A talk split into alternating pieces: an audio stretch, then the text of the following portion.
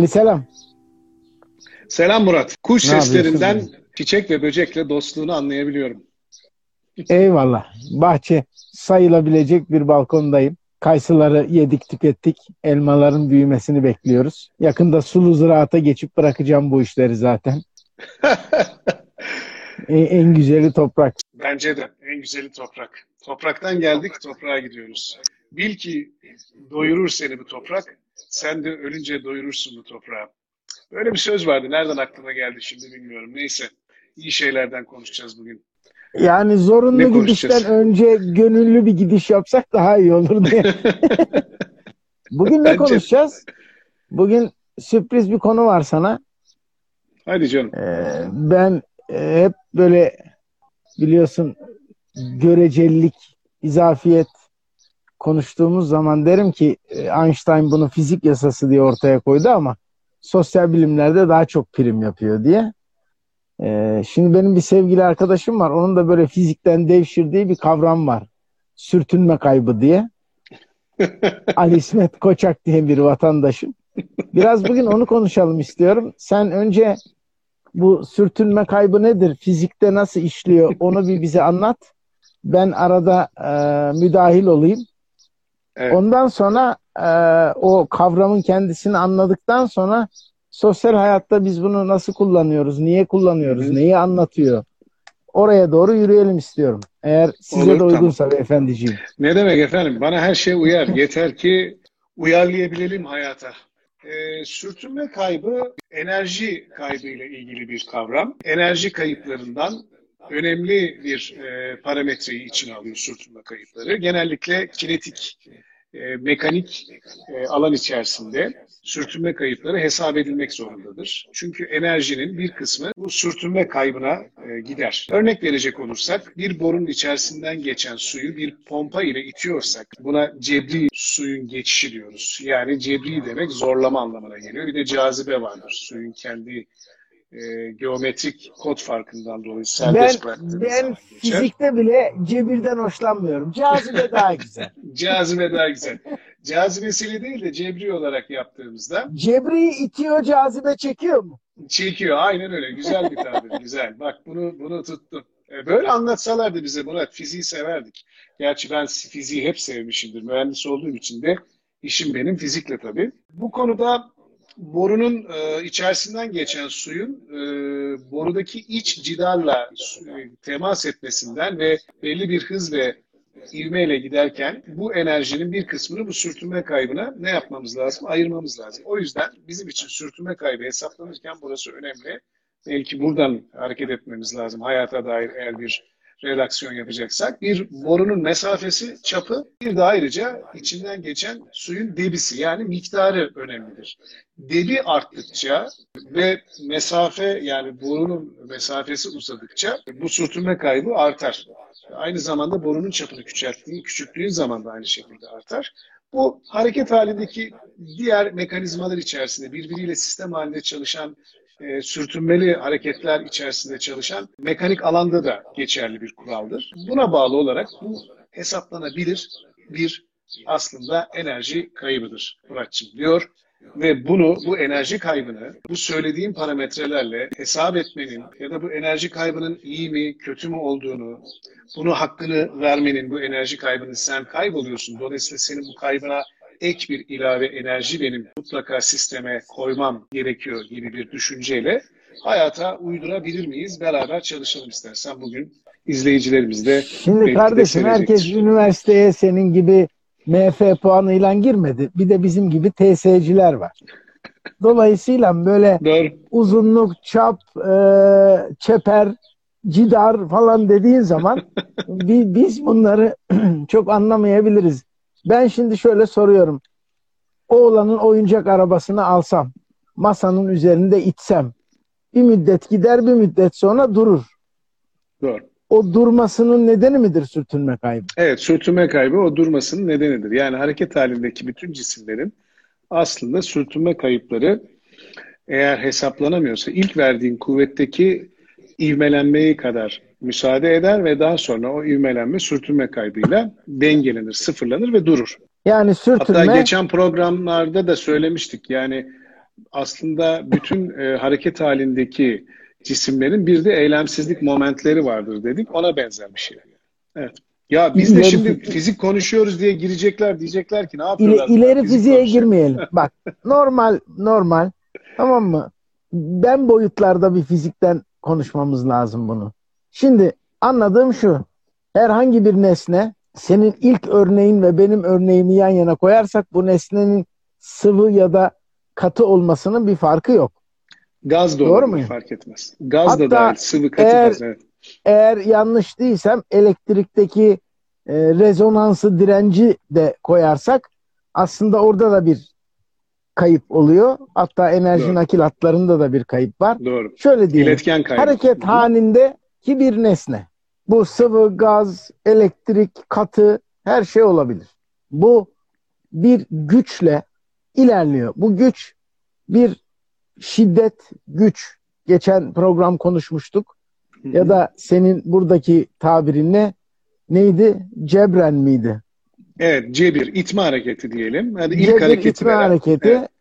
İlk hareketi. İtme hareketi. Hı-hı. Ya da cazibeyle yani kendi akışıyla suda genellikle Hı-hı. kullanılır bunu. Hı-hı. Yer çekimiyle Doğru. yokuş aşağı giderken yani Hı-hı. bir Hı-hı. bir hareketle yoluna devam ederken gittiği zeminde, mekanda yaşadığı sürtünmeden dolayı o gücün bir kısmı o sürtünmeyle o yüzeye geçer. Dolayısıyla o nesne her neyse ondaki bu onu ileri götüren güç azalır, azalır, azalır, azalır bir yerde durur. Doğru muyum? Doğru anlamış mıyım?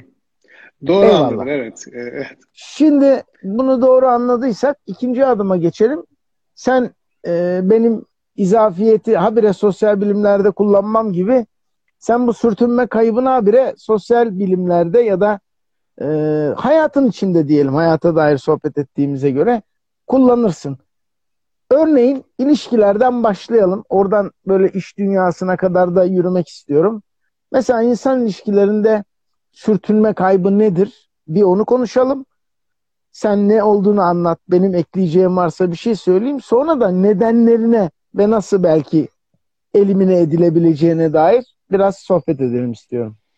Tamam. İletişimde o zaman e, formülü doğru koyalım. Yani sürtünme kaybını enerji kaybı, direnç kaybı olarak birazcık daha modifiye edelim. Çünkü sürtünme kaybı genellikle akışkanlarda olan bir şey. Ve dolayısıyla iletişimi de Ohm kanunu dediğimiz potansiyel fark eşittir I çarpı R'dir biliyorsun. Potansiyel fark iletkenin her iki ucu arasındaki enerji farkıdır. Potansiyel enerji farkı zaten e, gerilimi oluşturur. O gerilimin eşitliğini ortaya koyacak iki tane unsur vardır. Birisi akımın şiddetidir, I dediğimiz. Diğeri de ise o iletkenin direncidir. İşte boruda olduğu gibi o direncin de kendine göre bir takım özellikleri vardır. Efsafı, kendi içindeki kalınlığı, uzunluğu vesaire. Şimdi biz de potansiyel fark dediğimiz zaman toplumlar arasındaki farklar, kültürel farklılıklar, anlayış farklılıkları, cinsiyet farklılıkları, algı farklılıkları aslında bir potansiyel farktır. Bu potansiyel fark neyi doğurur? Bir şiddeti doğurur. Akım şiddetini doğurur. Bu akım şiddetine bir de çarpan eklersek, R'yi eklersek direnç oluşturur.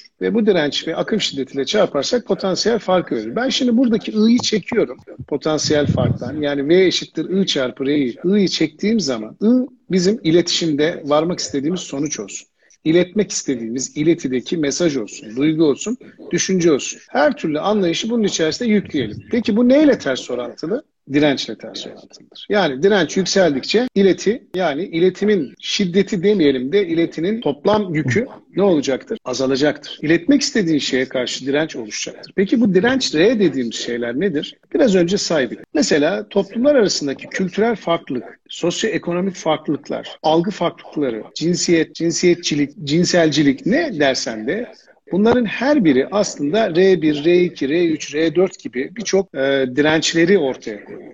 Ve bu dirençleri artırdıkça akımın şiddeti azalıyor. Yani ben vermek istediğim topluma mesajı veya kitleye vermek istediğim duyguyu, düşünceyi, bilgiyi her neyse iletmek istediğim enerjiyi öyle tabir edelim bu dirençlerden dolayı harcıyorum. Şöyle yani bir örnek versem gibi doğru mudur? Harcıyorum. Ali geçen programlarda konuşmuştuk. Benim sık kullandığım bir benzetme var ya yetişkin bir insan günde ortalama 40 bin tane duygu, düşünce, istek, ihtiyaç, his, fikir aklından geçen dolaşan tilkiler. Ben onu 10 bine indirmiştim güzel hatırlar için ve e, ortalama 400 kelimeyle konuşan bir insanın o aklının içinde dolaşan 10 bin tane duygu, düşünce, istek, ihtiyaç, his, fikri anlatabilmesini de şöyle örneklemiştik.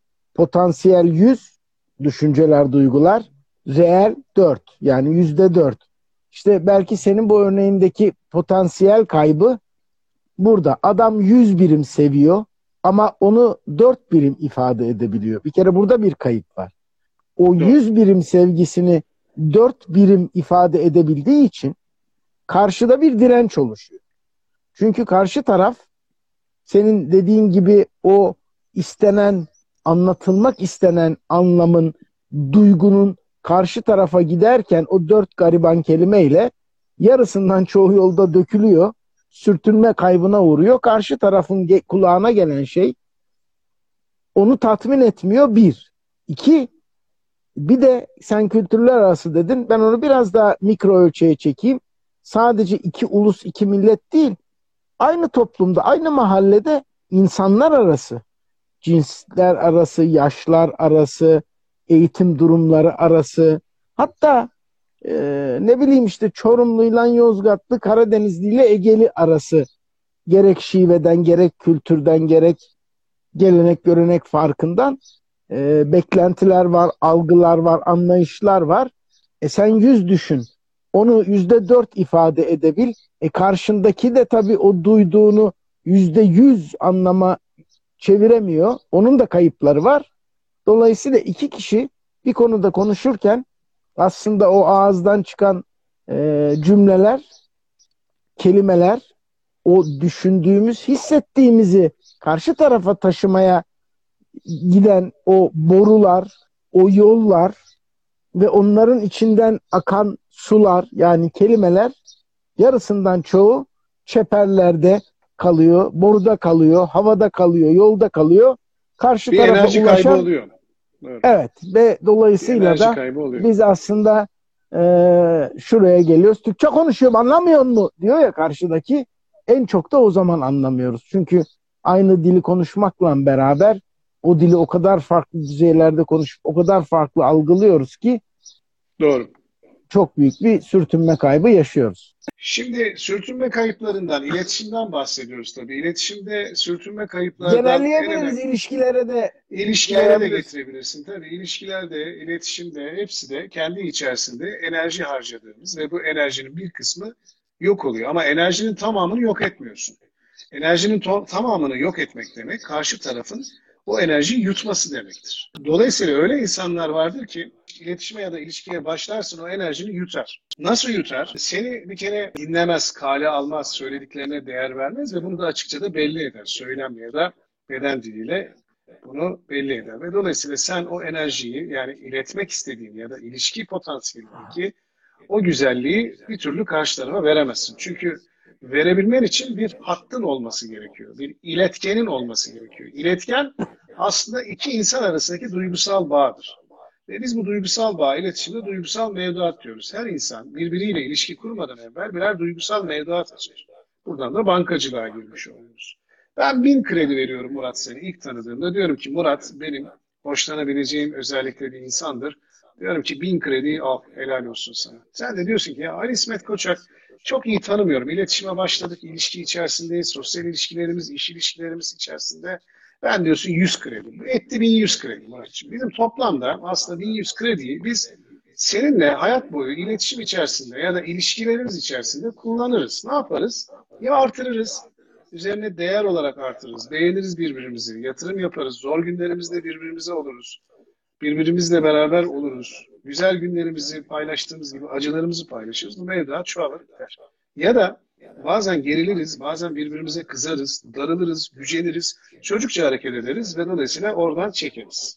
Burada sorun Kredi şu. kartından yeriz yani. Evet, kredi kartından 1100'den yeriz. Bazen ben 300 çekerim, sen bazen 500 çekersin. Burada sıfır mevduata kadar gelme limitlerimiz var. Bunlar insanidir. Önemli olan sıfırın altına düşmemesi. Yani eksi bakiye kaldığı zaman düşmanlık başlıyor. O zaman o düşmanlık başladığı zaman aşındırmaya başlıyorsun. İlişkiyi aşındırmaya başlıyorsun. Duygusal aşınımlar, fiziksel olmasa da ki ileride belki de kötü bir yöne gelir birbirimizi aşındırabiliriz. Fiziksel olarak da aşındırabiliriz ama çoğu ilişkilerde, medeni ilişkilerde genellikle bu değil de duygusal aşınmalar e, başlar. Ben diyorum ki bizim normalde burada öğrenmemiz gereken şey şudur. Biz sonuçta evrensel yasa bir enerji yumağı olduğumuzu yani bir atom altı parçacıkları bazında bakacak olursak müthiş bir enerji yumağıyız. Aslında duygusal yanlarımızın her birinde kendi içerisinde enerjileri var ve enerjilerin frekansları farklı. Yani her duygunun kendine göre titreşimleri farklıdır. Sevgi ve korku en yüksek titreşime sahiptir. Yüksek frekanslıdır. Gıpraşımlılar. Ve korkunun ve sevginin ürettiği efendim? Gıpraşımlılar diyor. Kıpraşımlar evet yüksek kıpraşımlı duygular bunlar ve bu duyguların aslında ürettiği şeyler çok önemli enerjiler olduğu için burada iletişimde ya da ilişkide ya korkarız ya severiz ve bunun ikisinin arasında da güven dediğimiz şeyi bulmaya çalışırız. Çünkü korku olmadan güveni de tek başına getiremezsin. Çünkü güvenin arkasında mutlaka bir korku olması lazım. Neden? Çünkü güvenilir insan olabilmesi için insanın kendisini emanet edebilmesi gerekiyor kendisini emanet edebilmesi demek, sırlarını emanet etmesi, düşüncelerini, dünya halini, açığını, açmazını, her şeyini emanet etmesi gerekiyor. Ama hep bir korkuyla bunu yapar. Bu korku aslında bunu sürtünme kaybıdır. Yani onun çok fazla açılmasını, çok fazla şey söylemesini engelleyen sürtünme kaybı oluşturuyor aslında korku. Yani yaşamda Tanrı'nın vermiş olduğu bize en önemli özellik hayatta yüzde yüz enerjisiniz ama bu enerjinin bir kısmında bazı şeylerde entropi olarak artı ve eksi yük açısından artıdan eksi, eksiden artıya harcamak durumundasınız diyor. Şimdi o, o yüzden, zaman bir bir saptama o yüzden yapalım. Buna dikkat etmemiz lazım. Tabii. Neydi dedik e, sürtünme kaybının kaynakları? Yavaş yavaş saymaya başladın. Bunlardan bir tanesi e, belki biraz önce o kelimelere yüklediğimiz anlamla bilgi eksikliği ya da beceri eksikliği. Yani potansiyel çok ama onu karşıya nasıl geçireceğine ilişkin bilgi ve beceri de belki deneyimde eksiklik. İkincisi e, senin söylediğin gibi korku. Sürtünme kayıplarından bir tanesi. Belki evet. bilgi var, beceri var ama korku var. Yine olayı iletişime ya da ilişkilere getirirsek e, belki platonik aşk bunların en güzel örneklerinden biri. E, oğlanın kıza ya da kızın oğlana aşk kocaman. Belki bunu dile getirecek doğru kelimeleri de var. Her şey var ama korku belası var. Söylersem reddedilir miyim? Korkusuyla o böyle bir kantin köşesinde liseyi ya da üniversiteyi bitirene kadar süren bir tek taraflı karşı tarafın ilişkiden hatta belki de diğerinin varlığından bile haberdar olmadığı bir durum. Üçüncüsü güven tabii ki o güven olmadığı zaman ya da dediğin gibi e, azaldığı zaman, yeteri seviyede olmadığı zaman yine ilişkilerde sürtünme kayıpları yaşanıyor. Başka ne sayabiliriz sürtünme kaybının kaynaklarından?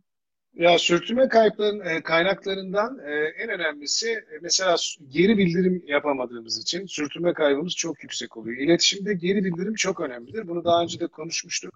Soru sormuyor. Yani ee, bu sadece iletişim olarak değil, öğrenmek modunda da sürtünme kayıpları vardır. Yani bir şeyi öğrenebilmenin hızı e, o e, süreç içerisindeki sürtünme kaybının fazlalığına bağlı olarak değişir. Eğer sen sormuyorsan, soru sormuyorsan ya da sana verilen mesajı soruyla açık uçlu ya da kapalı uçlu sorularla doğrulamıyorsan bu konuda sürtünme kayıpları çok fazladır. Ben e, Sadi'nin çok güzel bir sözü vardır. Sormaz ki bilsin, sorarsa bilir de bilmez ki sorsun, bilse sorardı diye bir şeyi vardı. Eyvallah. Sadi'nin. E, hızlı mı söyledim biraz? Yavaş yavaş Yo, ama bir daha söyle, yavaş yavaş söyle. Yani ne diyor Sadi? Sormaz ki bilsin, sorsa bilirdi, bilmez ki sorsun, e, bilse sorardı diyor. Anlatabildim mi? Yani öyle bir güzel bir şeyi vardı. Dolayısıyla bir de, bilmesi e, için sorması lazım. Sadi kadar güzel söyleyemesem de şöyle bir şey var. Ee, sormanın da bir uslubu var tabii. biz de genellikle anlatır anlatır ondan sonra anladın mı diye böyle bir soru yani dövecekmiş gibi. Sen anlamadıysan da anladım anladım diye Böyle bir korkuyla. İkincisi hiç sormaz. Fakat e, yani o geri bildirimi almaz. İki cümle sonra karşıdakinin onun anlatmak istediği şekilde anlamadığını öğrenince bak sen yanlış anladın. Bak sen anlamadın diye dalar olaya. Doğru. Ben de buna e, ömür boyu çok uyuz olmuşumdur. Bak sen yanlış anladın. Bir de böyle gözler de açılır. Ya niye yanlış anlasın? Sen belki anlatamadın. Dolayısıyla en azından cümlenin sonunda bilmem anlatabildim mi? İşte şunu ifade etmeye çalışmıştım. Siz bu konuda ne dersiniz? Ne dersiniz? bir öyle yoklama, değil mi? Öyle değil mi deyip e, karşı tarafın ne anladığı yine geliyoruz Rumi'ye ne bilirsen bir söylediğin karşıdakinin anladığı kadardır. Dolayısıyla karşımdaki ne anladı sorusu ben ne anlattım sorusundan çok daha önemli bir soru. Ve ortada Doğru. bulunması gereken suçlunun kim olduğu değil. O bir sonraki basamakta eğer suçlunun siz olduğunu düşünüyorsanız ben neden kendimi düzgün ifade edemiyorum diye sormanız gereken bir şey. Ama o anda değil.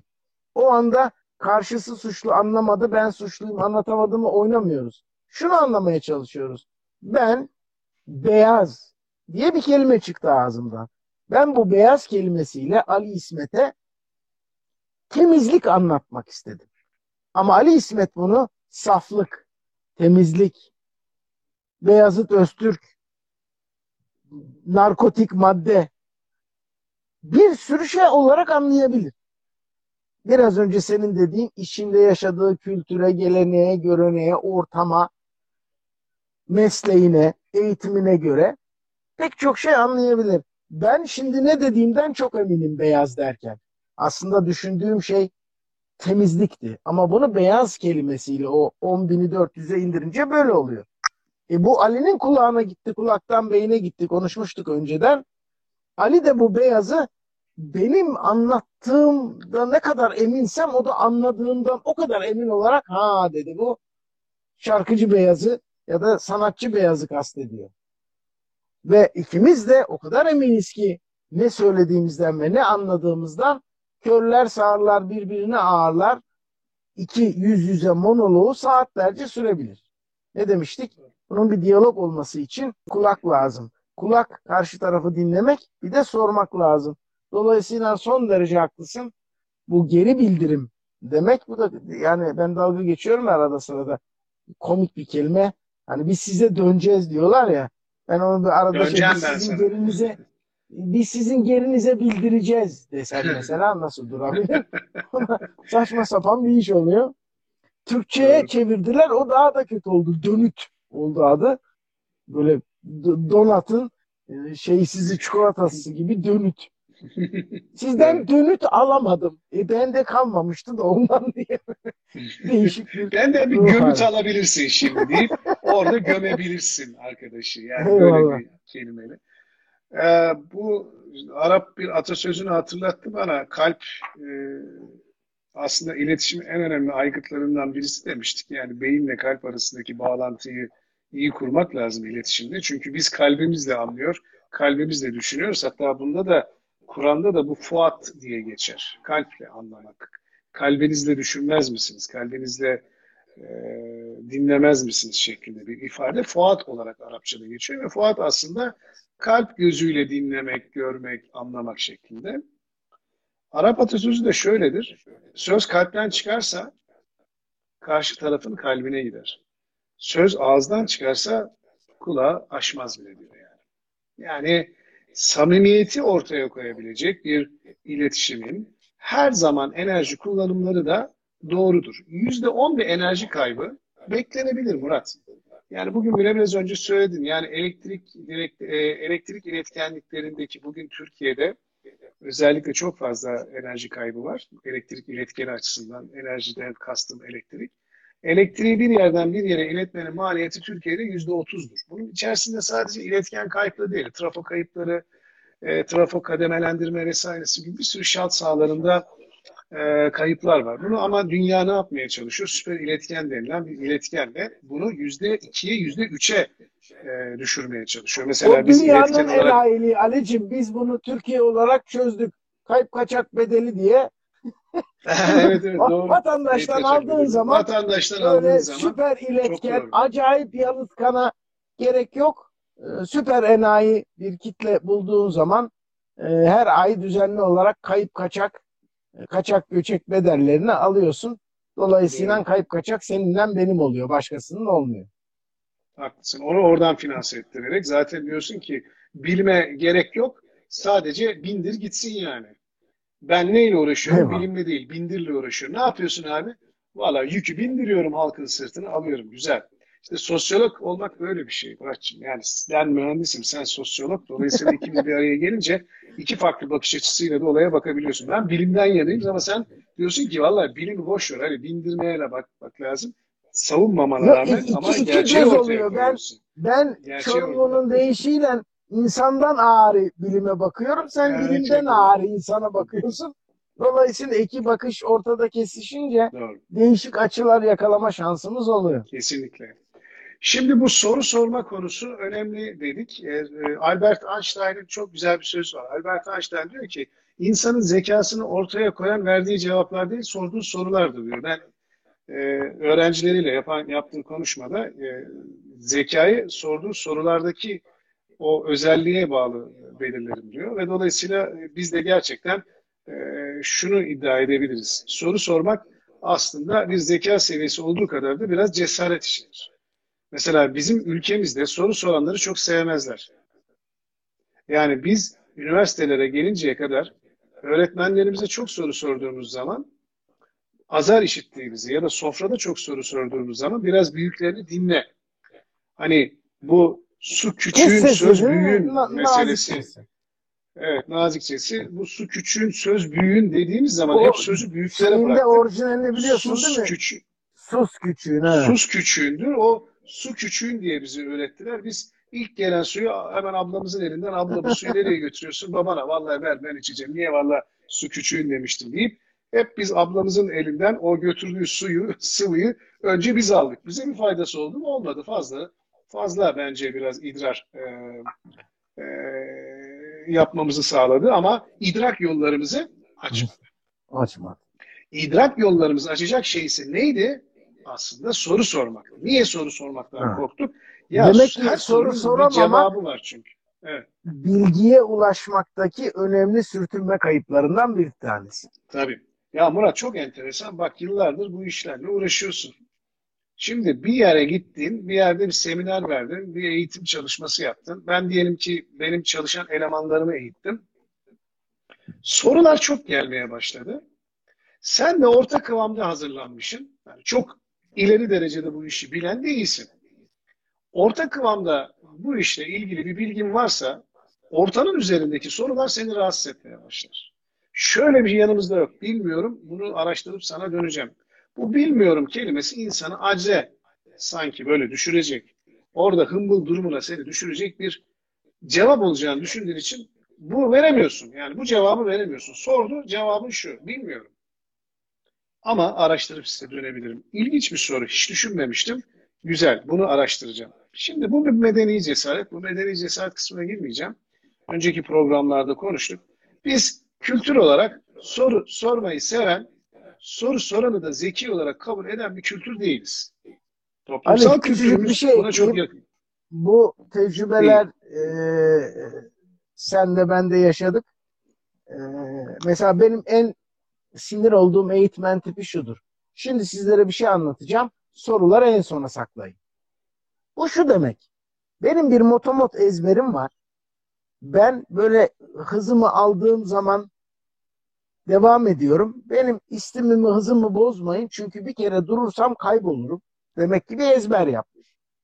Dolayısıyla siz soruyla moruyla beni bölmeyin. Yani konuyu zenginleştirmeyin, başka yerlere git. Ben sonuna kadar bitireyim. Genelde de bu biliyorsun şöyle oluyor. Bir saatlik bir sunumun 55 dakikasını ya da bilemedin 50 dakikasını anlatıyor. Son 10 dakikada 3 tane soru oluyor. Vaktimiz bitti. Teşekkür ederim vın şeklinde. Dolayısıyla çok haklısın. Soru sormak teşvik edilmediği gibi sahnede olan vatandaşın da cesareti olması lazım o soruyu almak için ve cevaplamak için. Yeri geldiğinde de e, bu konunun uzmanı değilim ama hani ilginç bir soru e, döneyim ya da aranızda buna cevap vermek isteyen var mı deyip bunu e, açabilirsin, zenginleştirebilirsin. Ama biz bunu hep ne yapıyoruz? Engellemeye çalışıyoruz. Çalışıyoruz. Değil Aslında bir e, iletişim yani karşılıklılık. Çünkü eğitimin içerisindeki soru cevap da senin demin söylediğin gibi bir şim kısmıdır. Bir geri dönüş. Ona eğitmen de şunu anlar. Ha ben şunu dedim ama arkadaşların büyük bir kısmı şöyle anlamışlar. Bunu böyle bir daha belki anlatmam gerek. Bu fırsatı ortadan kaldırdığın zaman aslında kendi kendine şöyle bir büyüklenmenin içindesin. Ben her şeyi ve herkese çünkü bir kişi de yok karşında. Bazen 20, bazen 50, bazen 100 kişi var konferanssa. Herkese doğru anlatıyorum. Benim bir şeyi yanlış anlatma şansım yok. Olsa olsa onlar yanlış anlamıştır diye. Böyle bir kibir var ortada öyle değil mi? Tabii bak şimdi bizim kültürümüze bak. Biz soru soranı çok sevmiyoruz. Soru sorduğumuz zaman da bu konuda farklı bir yere konuyoruz. Meraklı melahat kavramı bir e, kadınlaştırılmış ama kavramsal olarak baktığın zaman meraklı melahat denilen bir tipoloji yaratıyorsun. Hatta bunu bir erkeğe de söylüyorsun. Ne böyle? Ne kadar çok meraklı melaksın. Ya meraktan ya belanı bulursun ya da aramaktan gibi böyle saçma sapan e, sorular vardır. E, söylemler vardır daha doğrusu. Şimdi bak bizim kültürümüzde soru sormuyorsan sorgulayamazsın. Neyi sorgulayamazsın? Bir sorgu hakimi gibi başkalarını değil. Hayatı mesela. Hayatının gidişatını. Hayatta yaptığın yanlışları. Sana dayatılan şeyleri, çakılan kalıpları, senin algını yönetmeye çalışan çanak antenleri soru sormazsan sorgulama yetini de kaybedersin. Eğer sorgulama yetini kaybedersen toprağı bol olsun rahmetle andığımız Sokrat'ın sorgulanmamış bir hayat yaşamaya değmez dediği duruma düşersin. Eyvallah. Şimdi sen soru soramıyorsun. Soru sormadan dolayı aciz kalmışsın. Sırf soru sormak için soru soruyorsun. İçi boş. Öyle insanlar da var. Onlara da aslında iki çift lafımız oluyor buradan yani. Sırf soru sormak için sorulmaz. Öğrenmek için sorulur. Eyleme yatkın bir iş olması lazım. Eyleme yatkın bir iş olabilmesi için ya kinestetik, kinestetik olacak ya da gerçekten senin sormak istediğin şey senin hayatın içerisinde bir değer yaratacak. Şimdi ben diyorum ki biz soru sormuyoruz, sorgulamayı bitirdik. Soru soranlara belli tipolojilerle deyimler yarattık, onları küçümsedik. Kendimize soru sormaktan bile aciz kaldık, korkuyoruz, soramıyoruz. Peki biz soruyu öldükten sonra bile sorgu melekleri, münker ve nekirlere bırakmışız ya. Bak, biz soru soranları ancak melekler olarak tanımlayabiliyoruz. Diyoruz ki öldükten sonra mezarına iki tane gökten sorgu meleği inecek. Birisi nekir, diğeri münker. Bunlar soracaklar sana. Rabbin kim? Peygamberin kim? Bunun hiçbir dini hükmü de yok ha. Onu da sana söyleyeyim. Tamamen uydurmadır ha. Bak neden uydurma biliyor musun Murat? Kelimeye bakar mısın? Buradan açtım. Kapatayım. Tekrar yine dönelim. Münker ne demek biliyor musun kelime anlamı? Nankör demek. Nekir ne demek biliyor musun? Çirkin demek. Tanrı'nın yarattığı meleklere böyle bir isim verilir mi ya? Ya hiç bir tanesi kalkıp da abi bu münkerin anlamı ne? Nekirin anlamı ne? Böyle bir melekler bize niye sorsun? Abi biz niye biz burada talkın veriyor hoca orada sana öldükten sonra telkinde kopya veriyor. Abi diyor bak gelecekler şimdi sen gittin ya bak sana sorarlarsa talkım odur biliyor musun? Öldükten sonra hani hocaya bolca bahşiş verdiğimiz eylemin adı bak budur. Talkım bu bahşişidir o. Niye hocaya bahşiş Onun verirse? bir tanımı var biliyorsun değil mi? Orada. Ne Alttan verir talkımı, üstten yutar salkımı diye. Yuka salkımı. Şimdi e, cinsiyet belirtmeden anlatayım. E, liseden sonra birbirini görmeyen iki arkadaş çok uzun yıllar sonra bir araya gelmişler. İşte hoş beş ne yaptın, sen ne iş yapıyorsun, ben ne iş yapıyorum. Sonra sen evlendin mi? Ben evlendim mi? Biri demiş ki eşin nasıl? Demiş ki valla benim eşim bir melek. Melek. Seninki nasıl? Yok benimki daha yaşıyor demiş. Şimdi bir de cinsiyet belirtmedim ki alınmasın. Millet Biz de Hayır, biliyorsun. Şey aklıma melek... geldim. Sana insan diyenin Allah belasını versin. Ya ne diyorsun sen? Sen bir insan değilsin değil meleksin. Aynen öyle. Geldi. Şimdi bu karşı tarafa soru sormama hikayesi geçen bölümlerde konuşmuştuk. Şiddeti konuşurken demiştik ki duygularını göstermemeye erkekler özellikle kodlanıyor. Bir süre sonra göstermediği, göstermemek için bastırdığı duyguları da yaşayamaz hale geliyor. Şimdi burada da dışarı sormadığı soruları insanlar öğretmenine, arkadaşına, anne babasına ya da soramadığı soruları ne oluyor biliyor musun? Bir süre sonra kendine de sormaz hale geliyor.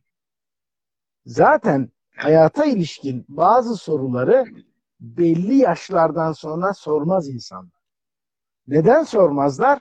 Çünkü büyük ihtimalle alacakları cevabı bildikleri için o cevapta hoşlarına gitmeyeceğini bildikleri için ve o durumu değiştirmek de epey bir emek ve zahmet gerektirdiği için belli yaştan sonra belli sorgulamaları yapmazlar.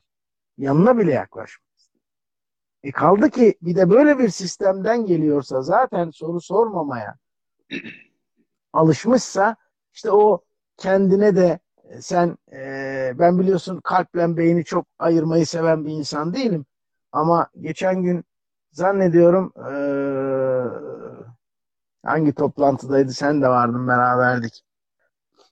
Neyse gelir adı aklıma güzel bir cümle vardı işte kalple beyin arasında vicdan diye. Ee, benim de aklıma şu geldi bir metafor olarak. Eğer hani beyin burada kalp buradaysa tam orta noktadaki vicdan da tam Adem elmasına denk geliyor. Yani vicdansız bir şey yaptığın zaman yutkunamazsın ya. Burana oturur ya. Oturuyorsa orada bir vicdan vardır. Yani illa e, nasıl sembolize ediyoruz kalple, duyguyu, beyinle, düşünceyi. Can oradan vicdanda, çıkıyor Murat. Evet. Tabir Adem, şu, özür dilerim belki e, böldüm ama e, çok önemli yok, yok. bir noktadasın belki. Yani o işaretlediğin yerde canın çıktığı yerdir orası. Tabir odur. Yani burada göğüs kafesine bir ağırlık çöktüğünde can en son buraya geliyor ve buradan çıkıyor. Dolayısıyla bu kısım önemli bir kısım. Çakranın da aslında yoğunluğu, bütün enerji yoğunlukları burada. Evet ya hangi dine, hangi inanca bakarsan yani. evet, öyle. Bak, evet. Şunu anlatmak için söylemiştim. E, derdim Adem elması değildi, derdim vicdandı. Dolayısıyla kendine soru sormamaya başladığın zaman vicdanının da sürtünme kaybına uğradığı evet. zaman. Çünkü zaman kendine sorduğun sorular seni vicdanlı, düşünceli, iyi ahlaklı insan yapan şeyler. Ya ben şunu yaptım Ali İsmet'e ama acaba alındı mı? Acaba yanlış yaptım. Ya ben böyle dedim ama şöyle anlamış olabilir mi?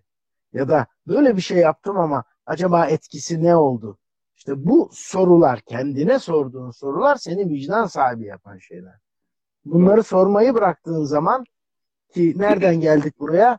Başkalarına sormayı bıraktığın zaman zamanla kendine sormayı da bırak. O zaman da işte vicdan erozyonu e, ya da vicdan sürtünme kaybı e, giderek ahlakına da kişiliğine de yansıyacak şekilde ilerliyor diye düşünüyorum. Doğru. Ee, biliyorsun yani imla işaretleri içerisinde soru sorduğun zaman soruyu sorduktan sonra bir soru işareti ortaya koyarsın. Soru işaretini biraz daha gözünde canlandır, biraz daha büyüt. Soru işaretini şimdi seninle bir şeylere benzetelim. Sonunda metaforik olarak e, dayandırıldığı noktayı sana anlatmaya çalışacağım. Soru işaretinde şöyle bir çizdiğimizde bir de noktası vardır ama noktasını şimdilik unutalım. Çengele tarafa çizersek kalp oluyor. Evet. Çengele benziyor. Kulak olabilir. Kulak olabilir. Bir yarım insan profili olabilir ama aslında soru işareti ayağa kalkmış bir kobra yılanının sana baktığı şeklini yan profilden olduğunu gör. Din mitolojisinde Soruyu ilk soran Adem'e, Adem elmasından geldiği için söylüyorum. Adem'e ilk soruyu soran mitolojide, din mitolojisinde ki bizim değil, Hristiyan din mitolojisindedir bu. Yılandır. Yılan da şeytandır. Yani şeytan yılan kılığına girmiştir, dikelmiştir ve Adem'e doğru soruyu sorar. Ey Adem, müktedir olmak istemez misin? Sonsuz bir hayat istemez misin? Bak o yasak elmayı eğer yersen sonsuz olacaksın, müktedir olacaksın. İstemez misin? Sonsuzluğu ve mülk sahibi olmayı istemez misin sorusunu ilk soran şeytan yani yılan kılığına girmiş olan şeytan sorduğu için soru sormak bütün dinlerde ki İslam haricinde İslam'da da tam tersi sana Kur'an soru sordurarak ve sormanı sağlayarak e, tüme varıma gitmeni istiyor. Yani tüm dediğiniz Tanrı'nın son bir ve büyük yetkinliğine varmanı istiyor. Şimdi bu soru sorma insanlık tarihinde birçok insanın ya derisinin yüzülmesine, ya dar ağacında asılmasına, ya canlı canlı yakılmasına ve birçok katliamlara neden olmuş. Sormuş. Adam demiş ki ya bu güneş gerçekten bu dünyanın etrafında mı dönüyor? Yoksa güneş sabit biz mi onun etrafında dönüyoruz diye sormuş. Başına gelene bakar mısın? Galilei Galileo dünya dönüyor mu dönmüyor mu sabit mi? Senin tabirin hani geçen anlatmıştın çok hoşuma gitmişti. Öküzlerin boynuzunun altında mıdır? Öküz mitolojisinden soru sormuş. Basit bir soru sormuş. İçte sorduğu soruyu dışarıya sormuş. Öğrencilerine sormuş. Geldiğimiz nokta Galile paçayı yırtmış ev hapsiyle. Valla dönmüyor demiş ama ben dönmüyor desem de dönüyor diye idare etmiş. Ama Bruno canlı canlı yakılmış. Çünkü o adli, adli gözetim şartıyla serbest bırakılmış. Adli serbest bırakılmış. Aynen öyle. Ama ya 15. yüzyıldaki bir Bruno'yu bir rahip aynı zamanda bir bilim adamının Kopernik'in etkisinde kalarak aslında Güneş'in merkezde ve diğer gezegenlerin onun etrafında döndüğünü söyleyerek canlı canlı yakmışlar. Şimdi Ali, buna, Ali buna Sokrat, çok örnek vermek Sokrat mümkün. ne der Ali? Sokrat kendini şey neye benzetir? Yok, kendini neye At benzetir? At sineğini Niye? Benzetir. Çünkü ben sizin başınıza cebelleş olmaya gelen bir at sineğiyim diyor. Siz devletsiniz. Rahatsız edeceğim sizi diyor. Rahatsız edeceğim. Cebelleş olmak rahatsız edeceğim. İşte e, Sokrat'ın o benzetmesi aslında ee, bütün bu saydığın insanlar için işte tasavvufta hallaçlar, e, Galileolar saymakla bitmez yakılan, bitmez. yıkılan e, bir Nesimiler. sürü insan Nesimiler, Pir Sultanlar hepsi için geçerli. Niye? Çünkü sormak demek, sorgulamak demek. Sorgulamak demek o anda o durumun muhafazasından yani değişmemesinden kar eden bir takım insanların mevcudun muhafazasından bir kar elde eden bir takım insanların o karlarını kaybetmesi demek. Çünkü soruyorsun neden diyorsun. Felsefenin temel ve aslında tekil sorusu nedir? Nedendir. Felsefenin başlangıç sorusudur. Neden? Önce kendinden başlarsın. Ben neden varım? Sonra dünya neden var? Neden yuvarlak? Neden insanlar topluluklar halinde yaşıyor? Neden, neden, neden, neden? E işte bizim kültüre gelince ne diyor adam? Felsefe yapma diyor. Caz yapma diyor. Adam gidiyor senelerce okuyor artistik yapma diyor. Halbuki onun mektebi var. Öbürünün Doğru. mektebi var. Sen Hristiyan Hristiyan e, kıssası dedin ya yılana dedim ki kesin öyle. Çünkü yılan Müslüman kıssası olsa, Türk olsa öyle nazik bir soru sormaz. Ne vereyim abime diye doğrudan yaklaşır yani. Yılanın e, şeyi e, fakat e, şeyi hatırlıyorum e, bir karikatür Adem ve Havva Türk olsaydı ne olurdu diye Havva elmayı uzatıyor Adem'e Adem Türk ve dönüyor soy da ver lakar soy da ver diyor. kültürel, kültürel fark, zenginlik ya bazen bize anlatan tatlı şeyler güzel. Ne kadar vaktimiz kaldığını bilmiyorum ama topu daha zor bir alana atmak istiyorum. Şimdi başta dedin ki o fizik prensiplerini anlatırken Bu dedin sürtünme kaybı bir borunun uzunluğu. Doğru mu? İki Doğru. darlığı genişliği. Başka? Çap. Ha, darlığı genişliğini çap olarak. Evet. Uzunluğu. Bir de Sonra, eğer borun yer çekimini dedik. katarsak Debi dedik. e, e, yokuş aşağıysa e, cazibe daha hızlı akar. Yokuş yukarıysa Doğru. e, daha yavaş akar. Kayıplar çok olur. Şimdi bunu bir ilişkiye teşmil etsem ister ki iki insan arasındaki iş ortaklığı ister der ki karı koca olmak ister de ki ebeveyn çocuk olmak. Hangisine uygun görüyorsan cevabında. Şimdi bir kere borunun uzunluğunu ilişkinin uzunluğuna süresine getirsek. Darlığı, genişliği de o ilişkinin taraflarının birbirine verdiği hareket alanı olarak düşünsek. Yokuş aşağı, yokuş yukarı olmayı da iyi giden Kültürel dönemler, yok iyi giden dönemler, ekonominin şunun bunun iyi gittiği, hızlı olduğu dönemlerle zorluklarla karşılaşılan dönemler olarak koysak. Hatta daha da genişletip borunun çeperlerindeki lubrikantların, kayganlaştırıcıların belki o ilişki sürecinde söylenen güzel sözler şunlar bunlar bunların eksikliğinin de oradaki ne diyorsunuz korozyon mu diyorsunuz tıkanma mı diyorsunuz çeperlerde kireçler şunlar bunlar birikiyor ya Korozyon İşte diyebilirsin. o, evet. Yani aşınma, biz- korozyon. evet. benim senin alanda öyle benim alanda şöyle e, uzlaşmazlık çözümünde conflict resolution'da çözemediğin ve halının altına süpürdüğün her sıkıntı o halının altına gidiyor aynen borudaki kireç gibi bir noktada kalıyor. O an için suyun akışını engellemiyor. Ama onlar biriktikçe damardaki biriken yağ gibi, borudaki biriken kireç gibi zamanla o incir çekirdekleri birbirine ekleniyor. Şu kadarlık bir boruda suyun geçeceği şu kadarlık yer kalıyor. O son incir çekirdeği de gelip o noktayı tıkadığı zaman süreci görmeyen insanoğlu sonuca bakıyor. Vay be diyor. incir çekirdeğini doldurmayan bir mevzudan bu kadar kavga edilir.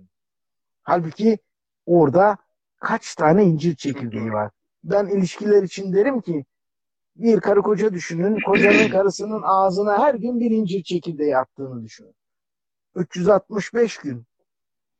10 senelikte bir ilişki uzun boru 3650 tane incir çekirdeğini sizin ağzınıza doldursam 3651.yi attığım zaman nefes alamayacağınız için ne yapacaksınız? İki şansınız var. A. Boğulacaksınız. B. Kusacaksınız. İşte o patlama anı, o karşı tarafa hemkirme, çemkirme, yüzüne vurma anı o minicik incir çekirdeğiyle sonuncuyla alakalı değil. Hepsiyle alakalı. Boru uzun. ilişki uzun. Konu Karşı uzun. tarafa ne diyorsun? Murat doğru. Yani bunu teşmil etmen çok güzel. Borunun uzunluğu fiziki mesafeleri de ortaya koyabilir. Borunun uzunluğu aslında senin iletişim mesafen, güç mesafesini de ortaya koyabilir. Yani statü olarak çok yüksek birisiyle statüsü düşük, mevkisi çok yüksek bir kişinin mevkisi düşük insanlarla aslında konuşması, iletişim kurması o borunun sürtünme kaybını yaratan uzunluğun L mesafesini fiziki olarak olarak ya da mevki olarak ki mevki biliyorsun aynı zamanda senin söylediğine göre kod farkı demektir bu. Ama bak burada önemli olan şey şu. Burada tabii ki borunun çapı dediğimiz şeyde o kişilerin biraz önce söylediğimiz gibi idrak yolları, algılama kanallarının açık olması lazım. Yani adam hem beyniyle düşünecek hem yüreğiyle hissedecek. Affedersin hani from the back'ten anlamayacak ya da orada aktif bir dinleme yapacak. Karşı tarafta bunu dinleyecek ve dolayısıyla istekli olacak. Bu karşı tarafların her ikisinin de farklı çaplarıdır yani. Dolayısıyla bu çapın ortalaması her ikisinde aslında iletişimin e, gittiği o iletinin yani debideki suyun e, aslında ne kadar kısa sürede ilettiğini gösterir. Bak burada önemli olan bir mesele daha var. Burada debi biraz önce söyledim. Debi çok önemli Murat. Yani sen iki parmak borudan 4 litre saniye en fazla geçirebilirsin. Bak pratik bir hesap yap. 2'nin karesi nedir? 4. İki parmak dediğin 2 inç. Geçen konuşmuştuk biliyorsun ölçü birimlerinde. Mesela 4 parmak 4 inç bir borudan 4 kere 4 16.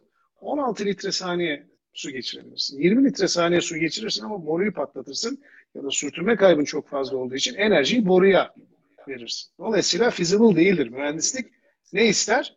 İnsan mühendisliği de, iletişimde de ne gereklidir? Enerjiyi doğru kullanmak, tasarruflu olmak. Yani ekonomiklik. Şimdi ben diyorum ki bak bu dibi aslında suyun miktarı bu suyun miktarı suyun özgül ağırlığı birdir. Çok enteresan. Eğer bir olmasaydı 1.0000001 bile olsaydı bugün suyun e, yeryüzündeki donma, donduktan sonra yüzey geriliminden o buzun üstte kalması, içeride e, hayatın devam etmesi gibi yüzey gerilimi dediğin şey vesaire hiçbirisi olmazdı. Bu tabii hem moleküler e, moleküler açıdan öyledir. E, moleküler açısından da baktığınız zaman e, suyun e, mutlaka bir özelliğine göre koyar ama bir gram bölü santimetre küp aslında suda çok önemli bir özgül ağırlıktır. Bu debiyi bir gram bölü santimetre küpü hacimle çarparsan debi oluşturursun. Çünkü debi hacim çarpı özgül ağırlık Bir, her zaman iletişimin tanrısal olduğunu gösterir. İletişim, kelam, logostan gelir. Allah bizim konuşmamızı istedi. Allah bizimle konuştu ve konuşmaya devam ediyor. Nasıl? Kulları vasıtasıyla. Eyvallah. Nebisi zaten söyledi, emir ve yasakları getirdi ortaya koydu konsensüsleri. 124 bin tane nebisi ve resulüyle Tanrı'yla iletişim kurabilecek topluluklar iletişim kurdu ama güncel hayatta da şu anda biz iletişim kuruyoruz. Niye? Allah'ın kulları tabiri caizse Allah'ın kolları. Yani biz herkesin duygusu, düşüncesi, yaşadığı hayatın içerisinde tanrısal kelamı, logosu yaşatıyoruz. Demek ki bir Allah'ın kelamı hacim ise bitiriyorum. Ne hacmi? Senin anlayabilenin biraz önce Mevlana'daki örneğin verdiği gibi anlayabilenin standartlarında bir şey anlatabilmek. Anlatabildim mi? Yani bugün biz anlamıyoruz bu kutsal kitabı diyenlere şunu söylüyorsun. Anlayamazsın. 1440 yıl önceki o kültüre, o kültürün kodlarına uygun bir dille indi. Sen onun şekline, zeminine, metnine baktığın için anlamıyorsun. Mesajına baksan anlarsın. Ama sen o metne takılmışsın kardeşim mesaja bakacaksın diyorum. Debiyi de artırmanın en güzel yolu e, yoğunluklu anlatırsın e, ve dolayısıyla hacmini artırırsın ve suyun debisi arttıkça da dar alandan geçiremezsin. Enerji kaybı olur diyor. Sözü sana bırakıyorum. Sen toparla istersen. Yok dün e, İhsan abiyle beraberken e, Zoom'da o söyledi ya çok da güzel anlattı. Nebilere yani e, vahiy bir fısıltı demek dedi. Ses demek. Doğru. Nebilere gelen farklı ama e, Da Vinci'ye de gelen ona da ilham diyoruz. Doğru. O da bir fısıltı, bir kaynak. Bir alana yoğunlaşırsan, o alanda dikkatini toplar, emeğini, çabanı o alana verirsen, o alana ilişkin gerekli ister frekansta, ister titreşimde, ister vahiyde, ister ilham de, ister fikir düşünce de, ister rüya de ne dersen de o sana geliyor ve e, bir besteciye geliyor, bir ressama geliyor. Dediğin gibi e, Allah'ın bizimle iletişim yolu sadece peygamberlerine verdiği e, vahiyler, titreşimler, mesajlar değil. Hz. Muhammed'den sonra başka bir peygamber yok. Dün dediği gibi ama insanlar var, kolları var. Bugün güzele ilişkin, gül cemale ilişkin gördüğümüz her şey oradan gelen vahiy. ilham. Öyle değil mi? O yansıma. Dolayısıyla bu önemliydi.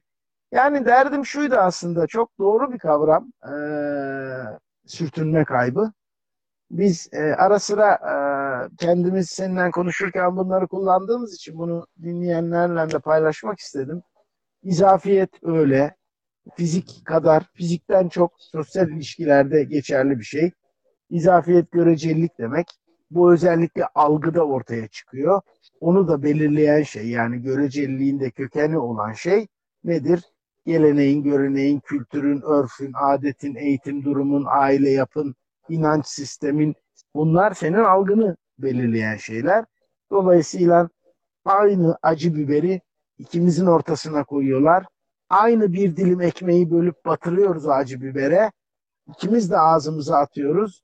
İkimizin diline de aynı tat geliyor. Çünkü malzeme aynı. Yani e, olgu olan şey aynı ama senin dilinin o olgudan aldığı mesaj ve beyninin ürettiği anlam oh be derken benim dilimin o olgudan aynı olgudan alıp ürettiği mesaj yandım anam şeklinde. Dolayısıyla olgu bir, algı iki. 8 milyar insan varsa olgu bir, algı 8 milyar.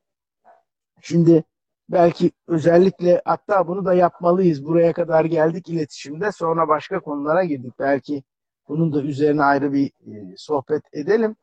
Ama e, doğru anlatmak için karşı tarafın doğru algılaması lazım. Bunun için sürtünme kayıplarını azaltmak lazım.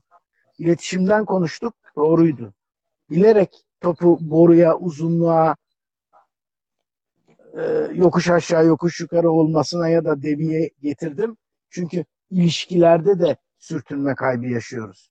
İlişki ne kadar uzarsa, evlilik ne kadar uzarsa, ortaklık ne kadar uzarsa, anne babanın çocuklarının yanında kalması ne kadar uzarsa bu işte salgın günlerini düşün. O canımız kanımız dediğimiz çocuklar, aile, çekirdek, birbirini en seven insanlar bir arada hiç dışarı çıkmadan geçirdikleri süre ne kadar uzadı o kadar sıkıntılar yaşanmaya başladı. Demek ki uzunluk yolun ya da sürenin uzunluğu sürtünme kayıplarına neden olabiliyor. İtme ve çekme kuvvetleri, itme kuvvetine motivasyon diyelim, çekme kuvvetine de cazibe, tatlı dil, iyi hareket diyelim. Bunların eksikliği yine sürtünme kaybına yol açıyor. Çok güzel bir şey söyledin. İki parmak borudan dört parmak suyu geçirmeye çalışırsan ya dışarı taşar ya boru patlar. Dolayısıyla karşılıklılık ilkesi önemli değilse sürtünme kayıplarına yol açıyor. Ve bu sürtünme kaybı dediğimiz şey de uzun vadede insanın dostunu, e, eşin eşi, e, ortağın ortağı kaybetmesine hatta bunu şirketlere yorumlayabiliriz. Bir şirketin bu sürtünme kayıpları nedeniyle ürünündeki kalitesizlik, müşteri ilişkilerindeki sıkıntılar nedeniyle müşterilerini piyasadaki itibarını kaybetmesine yol açıyor diye düşünüyorum. Tabii buradaki enerji kaybını da doğru anlatmak gerekir. Enerji kaybı aslında enerji kaybı olmaz. Hiçbir şey kaybolmaz. Enerjinin sakınımı çerçevesinde. Transferi diyelim. Çok hızlı enerji, anlat 30 geldi. Enerjiyi boruya transfer ediyorsun. Bir seyircimiz de Kepler kanunu iletişime bağlasanıza diye mesaj atmış. Ee, eğer e, bir dahakinde katılıp da bize bunu hatırlatırsa biz o çerçevede de iletişime bağlarız. Çok şeye bağlayabiliriz bileşik kaplara bağlayabiliriz, keplere bağlayabiliriz, lastik kanununa bağlayabiliriz.